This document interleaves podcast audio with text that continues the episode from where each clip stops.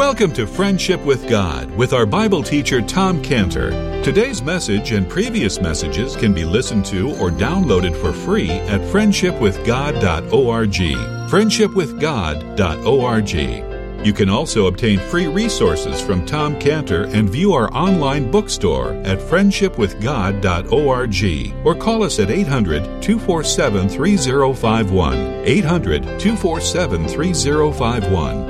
Tom Cantor also has a daily devotional verse that comes out each day by email and on Facebook. To receive this small daily devotional verse that Tom Cantor puts out, you can sign up at friendshipwithgod.org, friendshipwithgod.org, or find Tom Cantor on Facebook by searching for Tom Cantor and Friendship with God. Now, here is our Bible teacher, Tom Cantor. Father, now we're here to learn from you. So we pray, teach us in Jesus' name. Amen. Okay, Matthew chapter 5, verse 1, where we read, Seeing the multitudes, he went up into a mountain, and when he was set, his disciples came unto him, and he opened his mouth and taught them, saying, Blessed are the poor in spirit, for theirs is the kingdom of heaven. Blessed are they that mourn, for they shall be comforted. Blessed are the meek, for they shall inherit the earth. Blessed are they which do hunger and thirst after righteousness, for they shall be filled. Blessed are the merciful, for they shall obtain mercy. Blessed are the pure in heart, for they shall see God. Blessed are the peacemakers, for they shall be called the children of God. Blessed are they which are persecuted for righteousness' sake, for theirs is the kingdom of heaven. Blessed are ye when men shall revile you and persecute you and shall say all manner of evil against you falsely for my sake. Rejoice and be exceeding glad for great is your reward in heaven, for so persecuted they the prophets which were before you. Okay, now, chapter 4, finish, you may remember, with this verse in chapter 4, the last verse in chapter 4, verse 25, which explained to us that there followed him great multitudes of people from Galilee, from Decapolis, from Jerusalem, from Judea, and from beyond Jordan. So these are the people, they heard the message of hope that he gave, and they heard that there's a chance for them to go to heaven, and they don't turn away from him. They just keep following him. They've been healed. We learned that from the verse before that, where there were many that came with all sorts of diseases and it was categorized there. They were healed, and they don't want to turn away. So they follow him also. Now, we were told that they came from everywhere. They came from uh, the, his hometown area of uh, Galilee of Nazareth. They came from all the way from south, from Jerusalem. They came from the region of the Gentiles over on the other side of the Jordan. And they're just, they came from all over Judea, the Jewish areas. They all came and his word had just spread all throughout all these areas and they were now following him. And what's important to keep in mind, always realize that even though we have these chapter breaks within the book, that those were added. So it's a continuum. So as we go now, from this state where they're all following him. And then it says in the verse, verse one, seeing the multitudes, he went up into a mountain and when he was set, his disciples came to him. So what is happening here is that they're all following him and it's like he, he looks behind him and he sees this, all this big group that's coming him and it has this word seeing. And so, you know, it draws us to wonder when he says seeing here, what was he thinking? So he's seeing, but what was he thinking? And it doesn't just mean he turned around and, and he saw all those people there and he says, Oh, that's a lot of people that are following me. I wonder how many there are. So then someone do a count.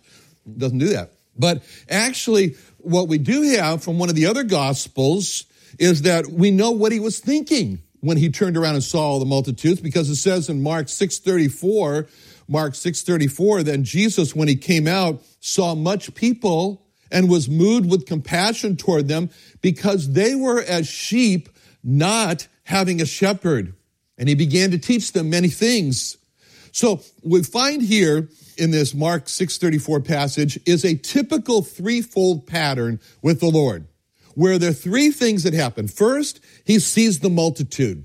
Second, he's moved with compassion. And third, he acts. He does something. So he sees the multitude here. And we're told in this verse in Mark 634 that he sees the multitude and he sees them as sheep not having a shepherd. They had no shepherd. Sheep that had no direction because they had no shepherd directing them. Sheep because they had no spiritual food because they had no shepherd feeding them. sheep that had no protection because they had no shepherd protecting them. And so he sees the people in this state. No direction, no food, no protection, all because they had no shepherd. And it moves him. It moves him to compassion. And that's what it says in that verse in Mark 6:34, that he was moved with compassion toward them. And so when it says he was moved with compassion toward them, it meant that he felt their lostness and their frustration because they didn't know where to go. They didn't know where to go in life. They had no shepherd to guide them. His compassion meant that he felt this deep void, this emptiness in their soul, in their gut, so to speak, from the hunger and the thirst because they weren't fed. They weren't fed. They were, oh, they were fed all right. They were fed. here's a whole lot of traditions you need to keep. That's about as filling as walking through a lumber yard and kicking up the dust and breathing that for food. I mean, he felt this compassion because he felt this fear and this anxiety they had because he felt how they felt so exposed because they had no shepherd to protect them. What's going to happen to me in the next step? And if that does happen, what will happen after that? And so this drove the Lord then to teach them. And he's got a teaching that's going to guide their lives. He's got a teaching that's going to feed their souls. He's got a teaching that's going to protect, end up being protecting their hearts. And so they had no shepherd. He steps in as their shepherd. Actually, they had shepherds. They had shepherds, the shepherds. But previously, he, as Jehovah Jesus in the Old Testament, he spoke about those shepherds when he said in Jeremiah 50, verse 6, Jeremiah 50, verse 6, he, he said, My people hath been lost sheep. Their shepherds have caused them to go astray. They have turned them away on the mountains. They have gone from mountain to mountain. They have forgotten their resting place. Why did all that happen to them? Their shepherds. Their shepherds were the blame. And the Lord was not happy with the rabbis. The Lord was not happy with the scribes and Pharisees who were the shepherds. So he pronounced very severe judgments on them in Ezekiel 34 2. Ezekiel 34 2, when he said, Son of man, prophesy against the shepherds of Israel.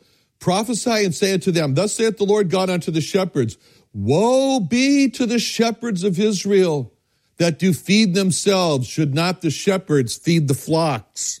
So, this is a terrible pronouncement. I actually tell this to my rabbi friends. I'm not very popular, but I tell them, I said, Look, you know, you have a tremendous responsibility before God, and God's not going to just let you off in terms of how you should be leading your people to the resting place from the one who said, Come unto me and I will give you rest, the Lord Jesus. So they had shepherds. The shepherds made the people lost. The shepherds made the people go away from God as their resting place. And the shepherds that the people had, they were the rabbis. They're the ones who misled the people instead of giving the people God, who is what they need. The rabbis gave the people traditions and cause the people to be lost, lost in an impossible goal or job or an impossible to do list with 613 on the to do list. And the burden that they place on this people, instead of leading the people to the Lord, who's the fountain of living waters, to the resting place, they lead them to the burden place, to the workplace with 613 laws. Reminds me of, a, of, a, of an Israeli woman and her sister who, after years that recently had received the Lord, and the one is living here in the, in the U.S. and the other is living in Israel, and they talk on the phone with each other, and their, their theme is the rabbis have lied to us. That's what they say. The rabbis have lied to us. Well, in this case, the Lord saw the multitudes. He feels their pain not having a shepherd, and he teaches them. Now, there was another time, same thing happened, but it wasn't in this particular Okay, it was in Mark 14, 14, Mark 14, 14, where it says, Jesus saw, went forth and saw a multitude and was moved with compassion toward them and he healed their sick. So here he feels the pain of their sicknesses. He feels the pain that they're, of their sufferings and his compassion drives them to heal their sicknesses. In another case, the need of the people where his compassion rose up again was in Matthew 15, 32, Matthew 15, 32, where it says, Then Jesus called the disciples unto him and said, I have compassion on the multitude because they continue with me now three days and have nothing to eat. and I will not send them away fasting lest they faint in the way. So he has compassion on them. They're hungry. He has compassion on that. They're going to faint. He has compassion on that. So he makes food. So in all these cases, the Lord looks on the multitudes, he feels their need, and then he goes and moves them into action. And that's what should activate us. That when we take the time to listen to others, let the Lord cause us the feeling of being lost and let the Lord activate us to action. And So he's seen the multitude. He goes up into a mountain. Now this starts, obviously, this section, this is the, the Sermon on the Mount. It's going to last for three chapters. It's going to go from this chapter all the way to the end of chapter seven. And without thinking, we always refer to this teaching as the Sermon on the Mount. It's a Sermon on the Mount, and we kind of kind of don't. But think about that for a minute. What a strange place to give a sermon. You know, what a strange place for the Lord to give a sermon on a mountainside.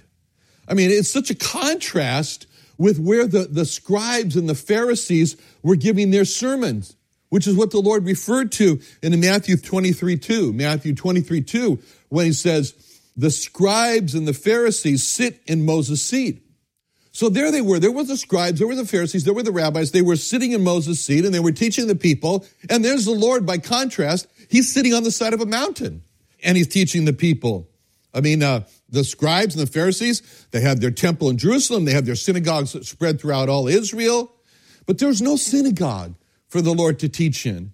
And he's not really welcome at the temple. They, he didn't walk into the temple and they said, Oh, it's Rabbi Jesus, so take this prominent bema here and, and bring your message. That didn't happen.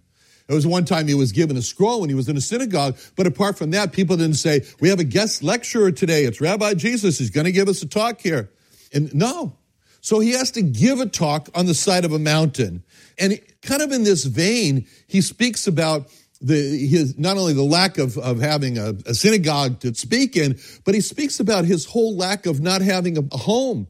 He doesn't have a home. He says in, in Matthew 8.20, Matthew 8.20, Jesus saith unto him, the foxes have holes and the birds of the air have nests, but the son of man hath not where to lay his head. He doesn't have a home to lay his head down. So he's driven into the deserts. He's driven to the mountains and, the, and there the Lord teaches. It's not such a bad place to teach. I mean, after all, the law was given from a mountain. That was Mount Sinai. And, and so now in the Sermon on the Mount, he's going to give the explanation of the law, and he's on the side of a mountain.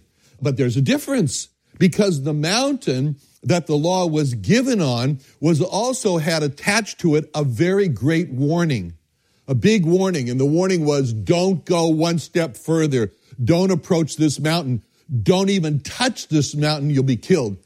In Exodus 19:12, Exodus 19:12, thou shalt set bounds unto the people round about, saying, Take heed to yourselves that you go not up into the mountain or touch the border of it.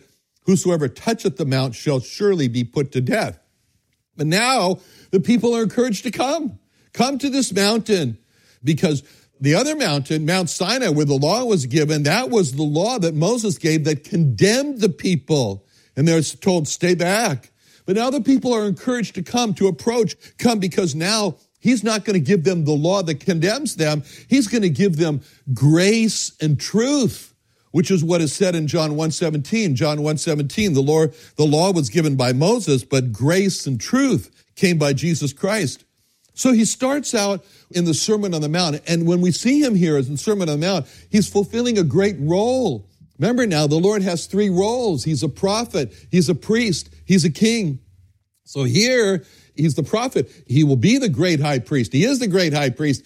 A priest represents man to God. A priest speaks for man to God.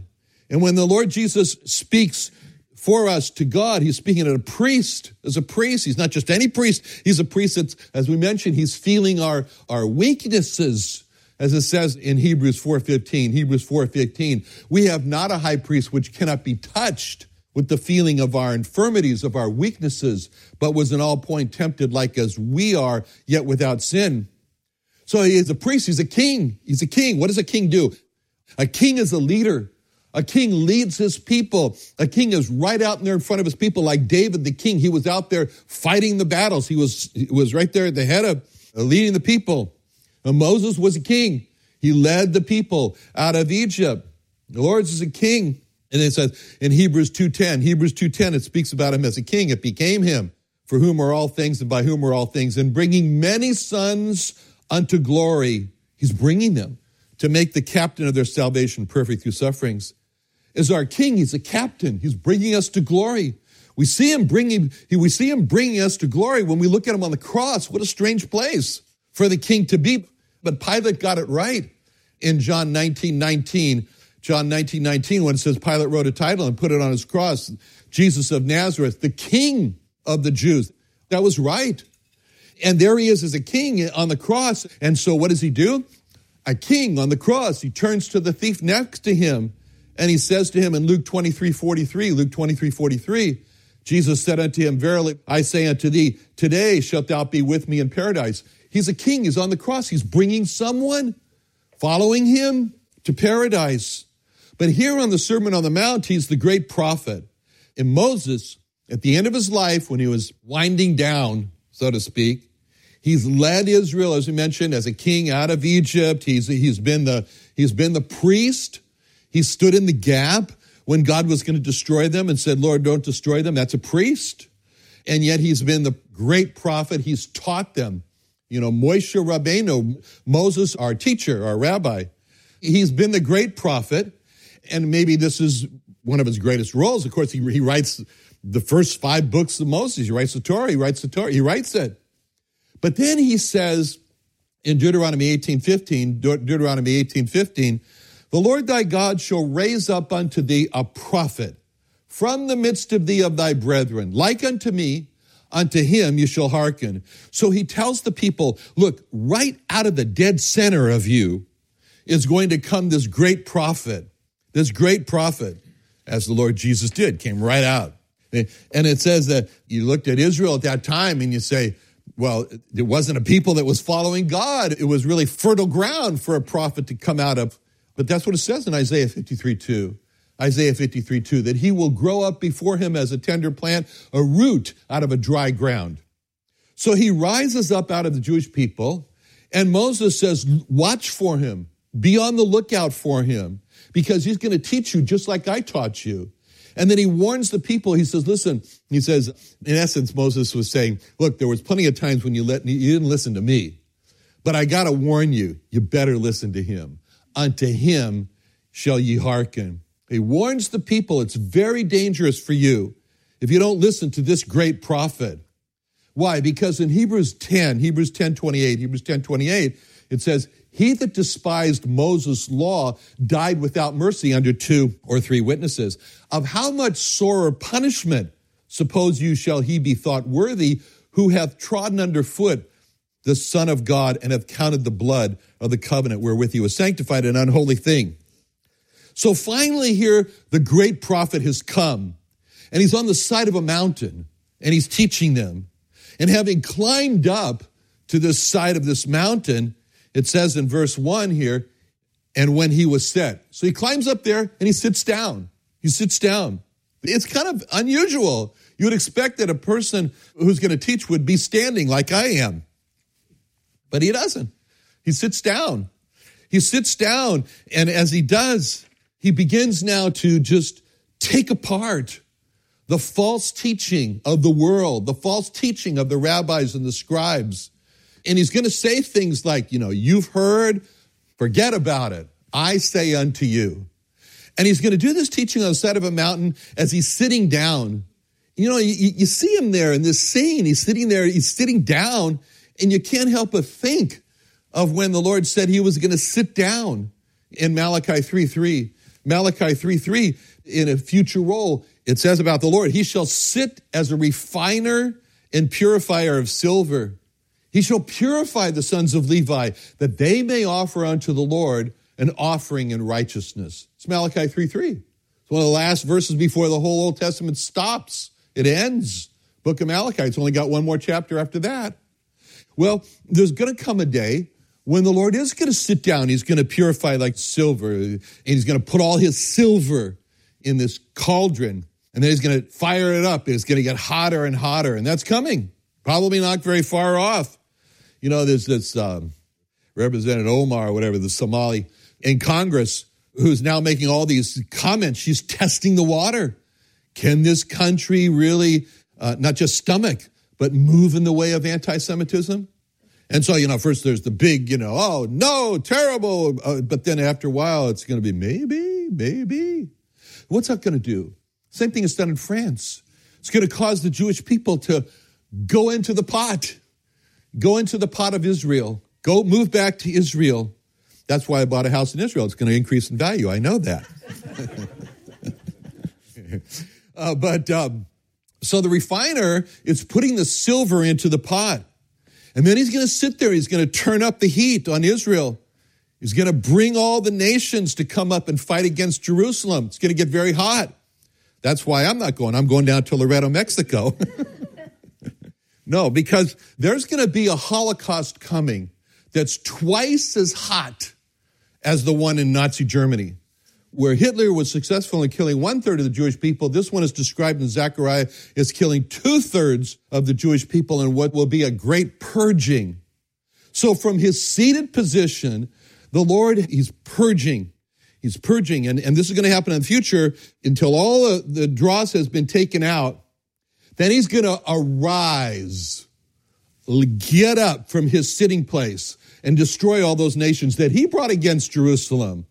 And then it says, the sons of Levi will be purified so that they can offer unto the Lord an offering in righteousness, which means the sons of Levi are going to offer for themselves and they're going to lead the people to make an offering that's described in Isaiah 53. Isaiah 53:10 when it says, Then it pleased the Lord to bruise him. He hath put him to grief when thou shalt make his soul an offering for sin. He shall see his seed, prolong his days. And it says, he shall see the travail of his soul, and he shall be satisfied. By his knowledge shall my righteous servant justify many. You make his soul an offering for sin. You make the soul of the righteous servant an offering for sin. Then shall the Levites offer an offering in righteousness. They're going to offer for their souls the righteous soul of the Lord Jesus Christ as their offering. That's what's going to happen. That's the offering in righteousness. It's not their righteousness, it's the righteous servant. And that's what's going to happen. Now, we're told here his disciples in verse 1 his disciples came unto him. All right, now there's two possible explanations. And I mean, um, you know, we look at the paintings of this scene of the Sermon on the Mount, and they show the Lord before a great group of people on the Sermon on the Mount, and he's teaching. Them. that's possible. It's possible. It's possible that when it says his disciples came to him, verse 1, it's possible that they just took the front seats. You know, they just had a bunch of seats up there that says reserved for disciples, you know. so they just they just took those seats. Maybe that's it's possible. It's possible. They were the closest to the Lord. But there's another possibility. There's another possibility. And that is that the Sermon on the Mount was only to his disciples, possibly, who he trained so that they should carry down to the people which is the pattern that the Lord gave in, in Matthew 28 19. Matthew 28 19, when he told his disciples, You go, therefore, and teach all nations, baptizing them in the name of the Father, the Son, of the Holy Ghost, teaching them to observe also all things whatsoever I have commanded you. And lo, I'm with you unto the end of the earth. So, in other words, he was saying, Look, everything that I taught you, you now teach. You teach. I don't know. I'm not sure.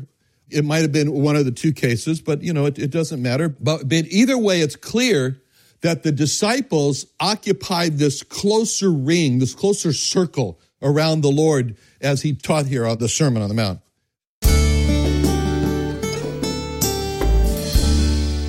Another wonderful day studying the Bible with our Bible teacher Tom Cantor here on Friendship with God. Don't forget that today's message and previous messages can be listened to and downloaded for free at friendshipwithgod.org. Friendshipwithgod.org. You can also go online to find free resources from Tom Cantor and our online bookstore at friendshipwithgod.org. You can also find Tom Cantor on Facebook, and you can also go to friendshipwithgod.org and sign up for his daily devotional. Tom Cantor is also the founder of Israel Restoration Ministries. You can visit that website at israelrestorationministries.org. You can write to Tom Cantor at P.O. Box 711330, P.O. Box 711330, Santee, California. Santee, California 92071. Or email Tom Cantor at tomcantor at friendshipwithgod.org. Tom Cantor at friendshipwithgod.org. Or for more information about Tom Cantor and Friendship with God and Israel Restoration Ministries, call us at 800 247 3051. Sunday nights? Join Friendship with God radio Bible teacher Tom Cantor of the Friendship with God Fellowship Church every Sunday night at 5:30 p.m. at the Creation and Earth History Museum in Santee, California. Watch and listen live around the world to Tom Cantor Sunday evening on YouTube.com by searching for the Friendship with God Fellowship or by going to our homepage at friendshipwithgod.org.